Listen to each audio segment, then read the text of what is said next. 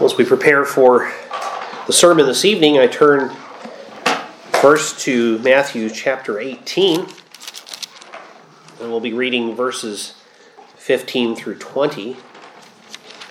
So, Matthew 18, verses 15 through 20. This is the word of the Lord as recorded faithfully by Matthew, even as Jesus promised. In the Gospel according to John, it's recorded that he said to his disciples that the Holy Spirit would come after his departure and would bring to their remembrance all of the things that he taught and teach them much besides. And so here we have not simply Matthew's fallible memory of what he thinks he remembers Jesus said, but the Holy Spirit inspired word here recording the very words of Jesus Christ. And here we Hear his words to his disciples in Matthew 18, verses 15 through 20. This is the word of God. Moreover, if your brother sins against you, go and tell him his fault between you and him alone. If he hears you, you have gained your brother. But if he will not hear, take with you one or two more, that by the mouth of two or three witnesses every word may be established. And if he refuses to hear them, tell it to the church. But if he refuses even to hear the church, let him be to you like a heathen and a tax collector. Assuredly, I say to you, whatever you bind on earth will be bound in heaven. And whatever you loose on earth will be loosed in heaven. Again, I say to you that if two of you agree on earth concerning anything that they ask, it will be done for them by my Father in heaven. For where two or three are gathered together in my name, I am there in the midst of them. Thus ends the reading of God's holy word for us at this time. May we seek Him briefly in prayer. Lord, again, we do ask that you would be pleased to bless the reading and the hearing, the preaching of your word, that we might ourselves be built up by it, that we might do the things which Christ has commanded. For we pray these things in his blessed name. Amen. Well, many Christians lament the condition of the church in America today, and they look at the mainline denominations, especially, and then see worldly institutions often presenting a watered down gospel if they present the biblical gospel at all. They see, on the other hand, many so called conservative, we might say in air quotes, evangelical churches equally watered down, often by the so called seeker sensitive types of worship and practices, not desiring to say anything that they feel might offend men and women in their flesh and drive them away from the church. And we we have a probably probably all witnessed this weakness in the church, in the church's witness to the gospel in our society on on the one hand, while on the other hand the society appears less and less Christian as well. And so, of course, we know, as we can say as an aside here, that the church's job is not to reflect the culture, but to try to get the culture more to reflect what the church ought to look like. Much of this weakness of the church's witness is because for the last several decades, maybe we could even say for the last century or so, uh, many churches in the U.S. and in, in the West in general have failed to practice biblical discipline. This isn't the only problem, but it's one problem, and it's a glaring problem. The failure to practice biblical discipline in obedience to Christ's commandments. And that adjective there, biblical, is important. Sometimes we can think we're practicing discipline and we're just being harsh or just being uh, legalistic. And on the other hand, we can think that we're practicing love and fail to do what the Bible commands in terms of practicing biblical discipline. We saw that in our study of 1 Corinthians not long ago. that the Corinthians were just overlooking someone's glaring public sin in their midst, not doing a thing about it. And so Paul told them this was shameful, that they should do something about it. And it wasn't, of course, to get rid of the sinning brother, but it was to, to get him to see the, the, the depth, the weight of his sin, so that he would turn from it. The strongest churches with the best witness in the history of the world have been the churches that took discipline seriously. So, again, not the legalistic kinds of churches that overuse discipline and, and have a man centered sense, sense of discipline, but certainly not the churches that have ignored discipline either. And that, especially, we might say, uh, those who have done a good job with this would include the Puritans in England and America, the, the Presbyterians, especially the Covenanters in Scotland and Ireland, who together gave rise to our own denomination and who adopted the Westminster Confession of Faith as their confessional standard. So before I go further, I, I should tell you, I, I know from experience that people hearing this sermon, maybe not you because most of you here are used to this kind of thing, but there may be people who will hear this later on SermonAudio who will get very uncomfortable with the very thought of church discipline, and they'll think that I'm being legalistic and harsh when I even talk about it at all. They might think, How dare you, Daniel, try to impose this on us? Well, the issue here isn't what Daniel wants. Uh, Daniel didn't come up with this, Jesus commands it. And so, if we love Christ, as he said, we will keep his commandments. If we have a problem with practicing church discipline, our problem is with Jesus, not with the church. Now, another thing to consider when we think of church discipline is that many people think, as I already mentioned, of legalism when they hear the word discipline. But we're not interested in making up rules for you to follow or about, you know, how high your skirt can be or whether you go dancing or not or anything like that. That uh, there are there are general principles in Scripture about modesty, for example, but uh, but we don't need to make up extra rules and pile them on top of Scripture for that. Church discipline is about maintaining a faithful witness to the holiness of God before a watching world. Here's what the confession which we've been making our way through the topics covered in. Um, here's what the confession says about church discipline.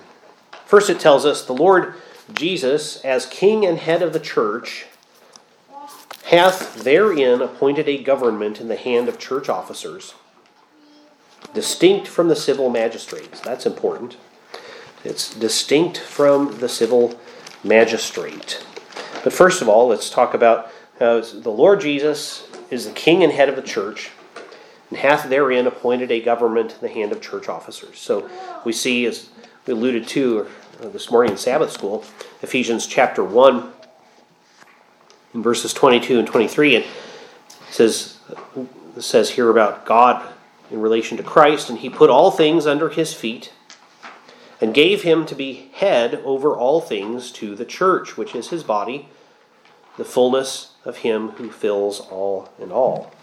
So Christ is the head of the church. We see that also in Colossians 1 18, where we find, and he, this is talking of Christ, he is the head of the body, the church, who is the beginning, the firstborn from the dead, that in all things he may have the preeminence.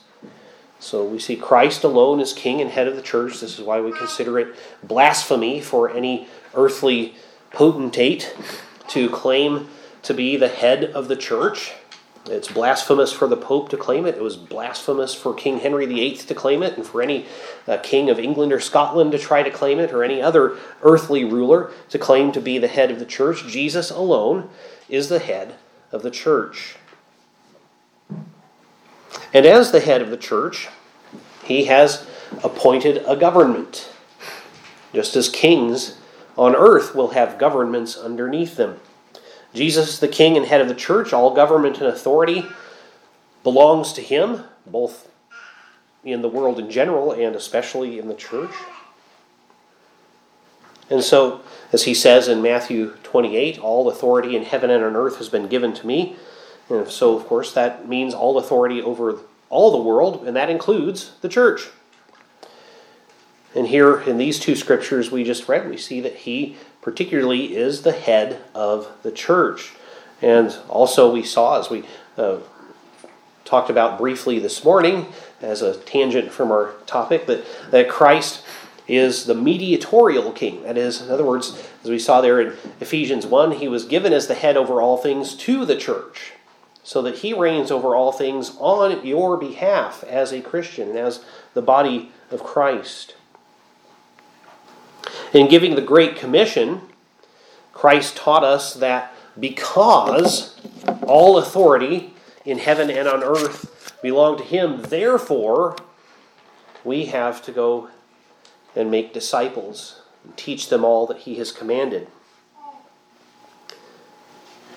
In order to accomplish that goal, that to obey that commandment under his authority, he has appointed elders to rule and to teach in the church. There is a biblical form of church government, and it's a government by elders.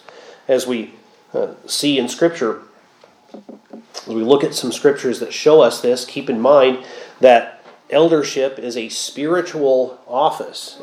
Uh, Lord willing, coming up here, I think we're thinking of my preaching in uh, First Timothy after this series, and uh, here in the evening we'll we'll be hearing more about eldership as we make our way through First Timothy, among other things. Uh, so we see that eldership is a spiritual office. It includes the uh, functions of what we call a teaching elder, so the pastors who rule and teach, and ruling elders who, along with the pastors, govern the church. Uh, Ephesians 4 1 through 12 tells us Christ gave the apostles, the prophets, the evangelists, the pastors, and teachers to equip the saints for the work of ministry. And by the way, there, the, the grammatical construction in Greek is such that it's not saying that Jesus gave apostles and he gave prophets and he gave evangelists and he gave pastors and he gave teachers. It's actually saying he gave apostles and he gave prophets and he gave evangelists and he gave pastors and teachers. So those are, are one thing. The pastor and teacher is, is one thing. And it's a, a term that refers to elders in general, as we see in, in 1 Timothy chapter 3, that, that all elders are to be able to teach. All elders have ruling authority in the church, and they uh, are to be able to teach. But as we'll see here shortly from 1 Timothy 5, uh, some make their living by doing that. But first, before we get there, 1 Thessalonians 5.12, we ask you, brothers, to respect those who labor among you and are over you in the Lord and admonish you. So those who admonish, those who teach, there's there's a they are over you in the Lord. So this isn't a uh, a hierarchical function where uh, you have to be blindly obedient. This is an absolute rule. This is Christ's government in the church through elders. Uh, one way that we look at this historically is that Christ gives his authority to the church to carry out his ministry, and the church then chooses elders who exercise that authority. So, uh, 1 Timothy 5:17, let the elders who rule well be considered worthy of double honor, especially those who labor in preaching and teaching. So, there we have the office of elder, uh, all of whom rule. And so, when we say elders rule, we're not using modern slang, as I've said before. We're saying like elders rule; they're really great. Uh, it means they, they exercise authority.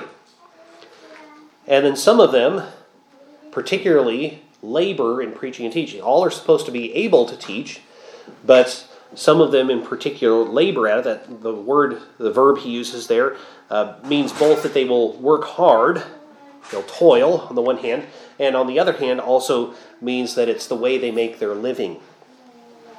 They will labor preaching and teaching. So if elders are called overseers, as we also see in Scripture, or bishops, as it can be translated, we the Greek word from which we get bishop is episkopos, and it literally means overseer. So if these elders, these overseers, are to uh, rule and govern in the church, uh, what authority then has Christ given them? Of course, we don't want to overstep authority Christ has given us. Of course, we have to recognize, for one thing, that the authority is in the church. It's ecclesiastical authority, it's not civil authority. I remember one time uh, dealing with a man who was confused about where to draw the lines of authority. In this case, it was where do you draw the lines of authority between the church and between his authority and his household as a father. And he told us as a session in another church that, uh, that we could not interview his teenage sons to see whether they were equipped, ready to take communion. He would tell us whether they were ready to take communion. Well, that was stepping into the realm of authority that belongs to the elders, not to the father.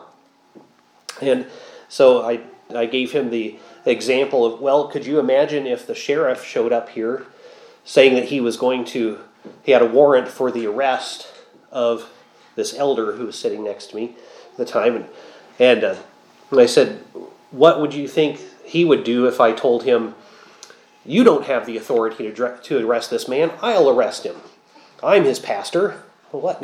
my, my authority as a pastor doesn't, doesn't cross over into the realm of the civil authority to arrest people.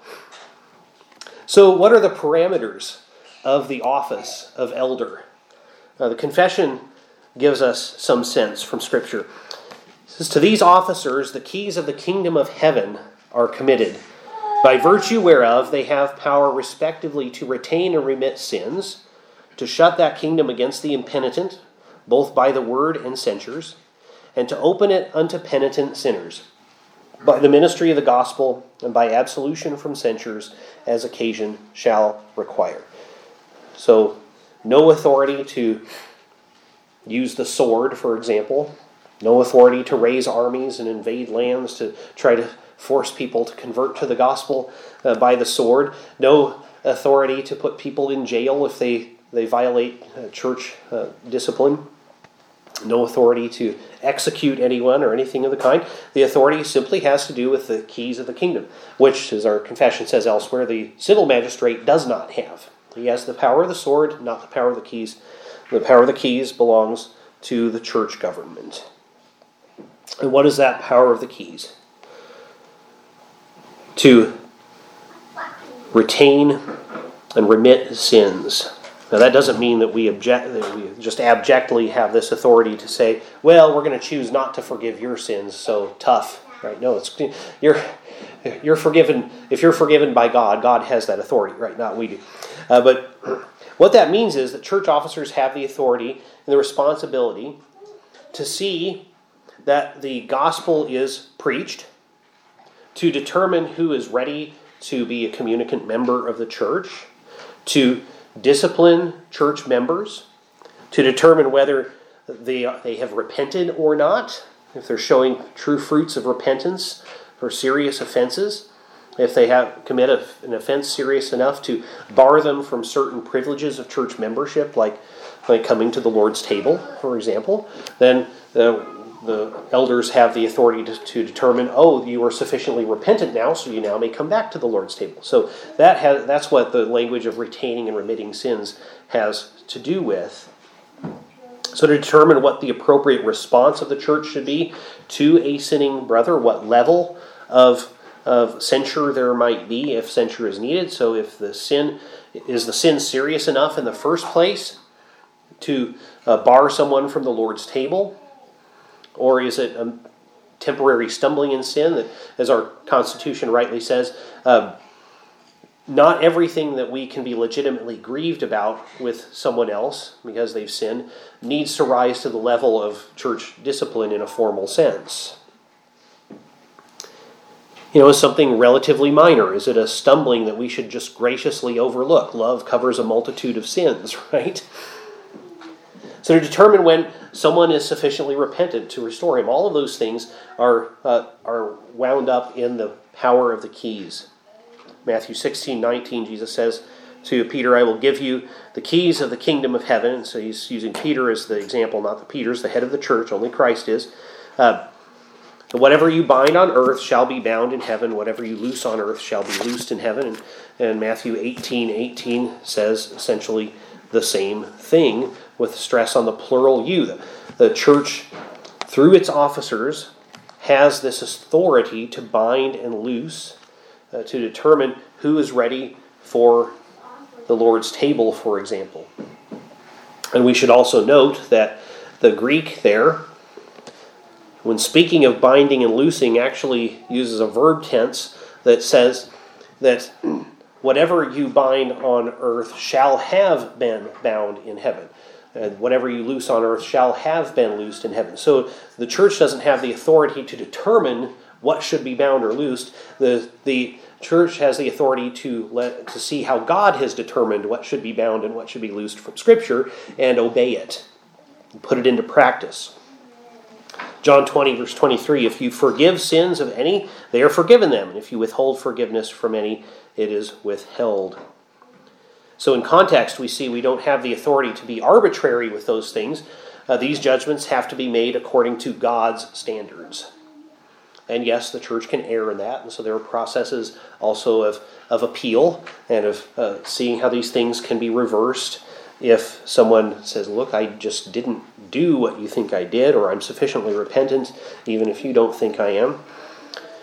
But elders do have the authority to deal with sin, particularly public sin, and to determine who's repentant, uh, discerning who may receive the Lord's Supper in a particular context, who can become a communicant member in the church, or uh, in really serious cases, determining if someone needs to be excommunicated, expelled from the membership of the church altogether. And even in that case, as we see from 1 Corinthians 5, for example, the point is not to get rid of somebody who's annoying us. uh, worst case scenario is that somebody who's a bad influence, the leaven, uh, that leaven that can leaven the whole lump, will be removed. But the best case scenario, the ideal scenario, the, the goal is really to get the person who's sinning to realize how grievous the sin is and thus to leave it behind so that they are no longer cut off from the fellowship of the church. So it's not about being mean or playing favorites, it's about witnessing faithfully to Christ and shepherding the flock. So the confession says church censures are necessary for the reclaiming. Notice that's the goal, the reclaiming, right? The reclaiming and gaining of offending brethren. That's what we saw in Matthew 18, isn't it? Jesus says if you if your brother repents when you do these things, you have gained your brother. So he says, Moreover, if your brother sins against you, go and tell him his fault between you and him alone. If he hears you, you have gained your brother. That's the goal. But if he will not hear, take with you one or two more, that by the mouth of two or three witnesses every word may be established. And if he refuses to hear them, tell it to the church. So if he does hear, then again, you've gained your brother. But if he refuses, then you tell it to the church. And of course, as we see this fleshed out in the rest of the New Testament, that doesn't mean we come and gossip before the whole congregation. We bring it to the elders. But if he refuses even to hear the church, let him be to you like a heathen and a tax collector. Think of the way that the Pharisees treated the heathens and the tax collectors. Right? You had nothing to do with them. Assuredly, I say to you, whatever you bind on earth will be bound in heaven, or shall have been bound in heaven. Whatever you loose on earth shall have been loosed in heaven. Again, I say to you that if two of you agree on earth concerning anything that they ask, this is talking about church discipline in context, not just like we can magically force God's hand. If two of us agree that we're going to be millionaires, that'll happen, right? No, that's not, that's not what is being taught here. It will be done for them by my Father in heaven. For where two or three are gathered together in my name, I am there in the midst of them. So Christ's authority is with the church when only a few are gathered in proper authority. So the confession says church censures are necessary for the reclaiming and gaining of offending brethren, for deterring of others from like offenses. So uh, if you know somebody is sinning egregiously in the church and everybody sees it, and everybody sees, well, nothing happened to him, well, now, now what does everybody learn? Well, in our flesh, our flesh is going to say, well, then I can do it too. Yippee, I'm free to do that one. For the turning of others from like offenses, for purging out of that leaven which might infect the whole lump. Again, that's 1 Corinthians 5. For vindicating the honor of Christ. So, what does it say about Christ if we call ourselves Christians and then we behave in ways that are dishonoring to Christ, that, that are wicked? And the world sees that. They say, see, there's what Christ's followers are like. And the holy profession of the gospel. So, we want to, to see the gospel professed rightly and for preventing the wrath of God, which might justly fall upon the church if they should suffer his covenant and the seals thereof to be profaned by notorious and obstinate offenders. God removes his blessings from the church and brings it under judgment. Now think of Jesus in uh, Revelation 2 and 3. Revelation 2 in particular, he tells the, the Ephesian church, for example, if they don't return to the love they had at first, he will come and remove their lamp from their lampstand. Like saying, I'm going to come and take away your authority. You, you won't really be a church anymore. They've come under the wrath of God. In Matthew 18, 15 through 17, Jesus lays out that process that we just read. Right? That one, you tell the sitting brother one on one, call him to repentance. If he hears you, you've gained your brother and the matter is closed. If not, you take one or two other Christians to call him to repentance. Uh, that's that's a wise from various directions. Of course, it's obedient to Christ to do it. We, we can see the wisdom behind what Christ is saying there. What if I think Harold is sinning and I come to him and talk to him about that sin, and then I uh, he doesn't hear me, and I, I take a couple of you along with him, and you say, Daniel, you're crazy. There's no sin here. What if I was wrong? Right? That, that could be the case. But then, uh, that's why every charge has to be established by two or three witnesses, not just by some rogue person making a claim. And then, of course, if the sinning brother repents again, the matter is closed. You've gained your brother. But if not, then you can bring it to the church through the elders. If the elders determine it's a serious enough sin, they, they may call the sinner to repent. Of course, if there's if it's a sin at all, he should call him to repent. If he does, the matter is closed. If they determine then the suitable response if he doesn't quit sinning. Uh, we're talking here now about an ongoing sin. Obstinance in sin results ultimately in expulsion from the church if it's not repented of. And you, you treat that professing believer like an unbeliever. Now, we need to remember these are for not those little sins that we should be able to pass over. All sins are great in the sense that they're made against our God, but there are some that are more our momentary stumbling in sin, and then there are others that are more egregious in terms of of their, their weight and, and in terms of the harm they cause and in terms of the uh, ongoing nature of them. If it's a lifestyle of sin, then it has to be forsaken or there have to be consequences. Teaching error, adultery, theft, things like that. There, it's not for saying something insensitive or, or uh, just cutting in line the church lunch or something like that, right? You know, uh, we don't, we're not going to bring you before the session. Uh, things we should just be patient with each other in our weakness. Right? But you see in Jesus' uh, process of church discipline that the goal is always the restoration of the erring brother. Again, yes, worst case scenario is that if somebody is in error and, and in, significant sin and expelled from the church, well, at least that influence is gone. But that's not really the, hope, the goal that we hope for. So there is one possibility that somebody is not really a brother and so won't repent. If we practice church discipline, the best result is gaining a brother back to the church, though, with a new and strengthened witness to God's holiness. The church is uh, not really very good at that, right? a lot of times, restoring the penitent brother. But again, the worst possible result of biblical discipline is that a corrupting influence is, re- is removed, and that's by itself good. Either way, the church's witness is strengthened. Think of the ancient church where sometimes people had to be expelled, just as today. Uh, and I re- recall the, the famous story, it's somewhat apocryphal, but two students of the Apostle John. One of them was Polycarp, a very faithful, godly man who went on to be martyred for the faith. Another was Marcion, who forsook the true gospel, uh, threw out books of the Bible he didn't like, said that the God of the Old Testament was evil and Jesus represented a different good God. And he was walking in the streets of Rome one day, and Polycarp walked by him and had nothing to do with him because he knew that's what he was supposed to do with the one who preached another gospel. And Marcion stopped him and said, Polycarp, don't you recognize your old schoolmate? we used to study under the Apostle John together, right? And, and, and Polycarp said, Well, I know the son of the devil when I see him. I'm sure it wasn't a delight for him to say that, but he was telling the truth. 1 Corinthians 5 1 through 13 is an example of Paul's commanding this process to be used.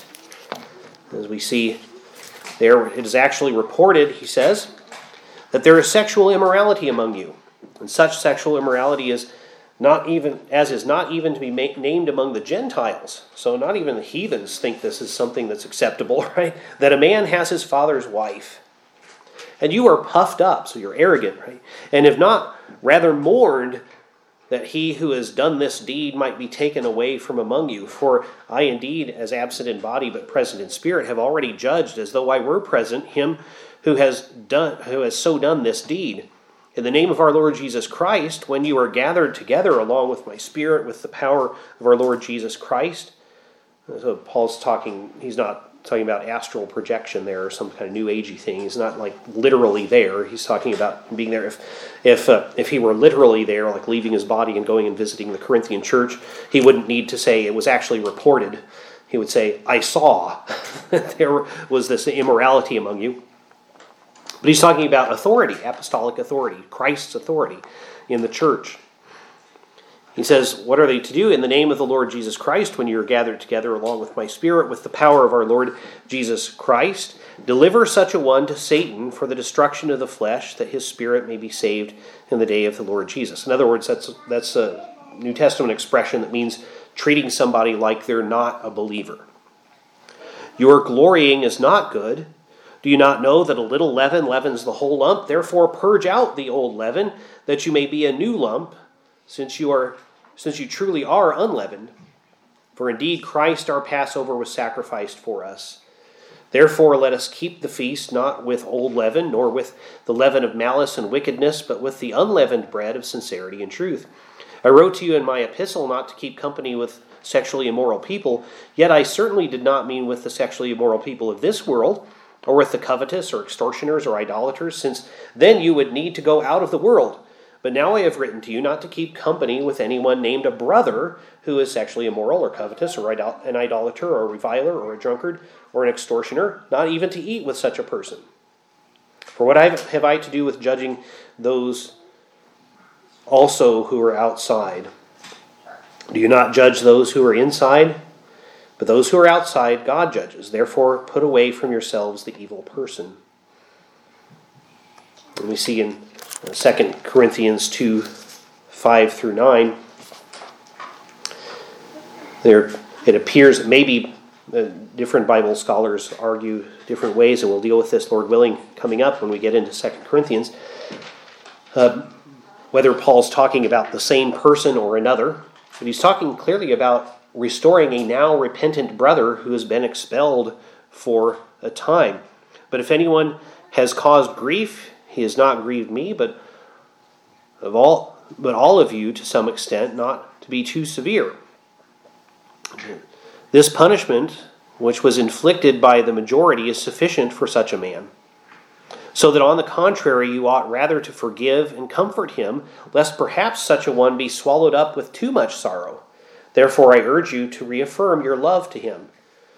For to this end I also wrote that I might put you to the test whether you are obedient in all things.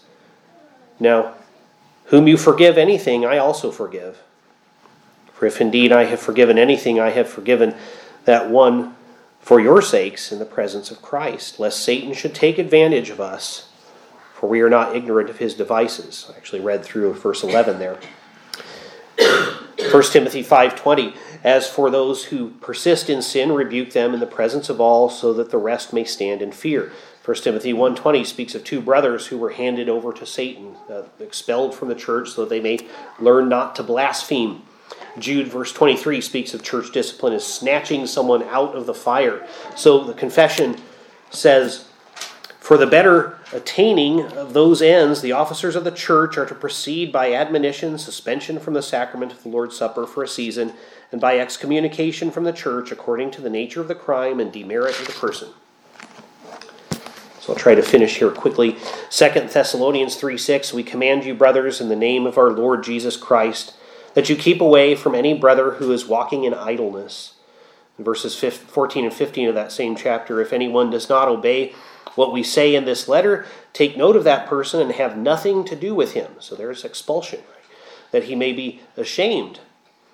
Do not regard him as an enemy, but warn him as a brother. So again, it's always about regaining your brother. Uh, Titus 3:10, reject a divisive man after the first and second admonition. The church is not a social club, right? But even social clubs have rules of membership. Uh, but we're talking here about something much more important about people's relationships to the Lord, of the church's witness to his holiness. You're not getting what God intends from the church if you won't come under the authority of teaching and ruling elders. And they're cheating you if they won't hold you accountable. Remember, the very word church actually means belonging to the Lord. And Jesus says we know that we belong to Him when we keep His commandments.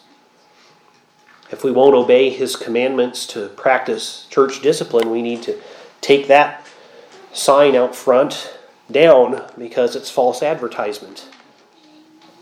We're not a church. But church discipline is not about being judgmental or mean or self righteous or to get rid of annoying people to lord it over others, to enforce our own ideas and preferences. It's about displaying the glory of God as erring brothers and sisters are spurred on to repentance and restored to fellowship. So let's indeed endeavor to practice biblical church discipline. Let's pray. Father, cause us to be repentant and to practice biblical discipline when we see another straying from godliness. And may we welcome our brothers and sisters back who are indeed repentant. May we welcome the insight of our brothers and sisters into our own walks and of our elders. Let us use their wisdom to help us to grow in Christ likeness, that we may be conformed more to the image of your Son, Jesus Christ, in whose name we pray. Amen.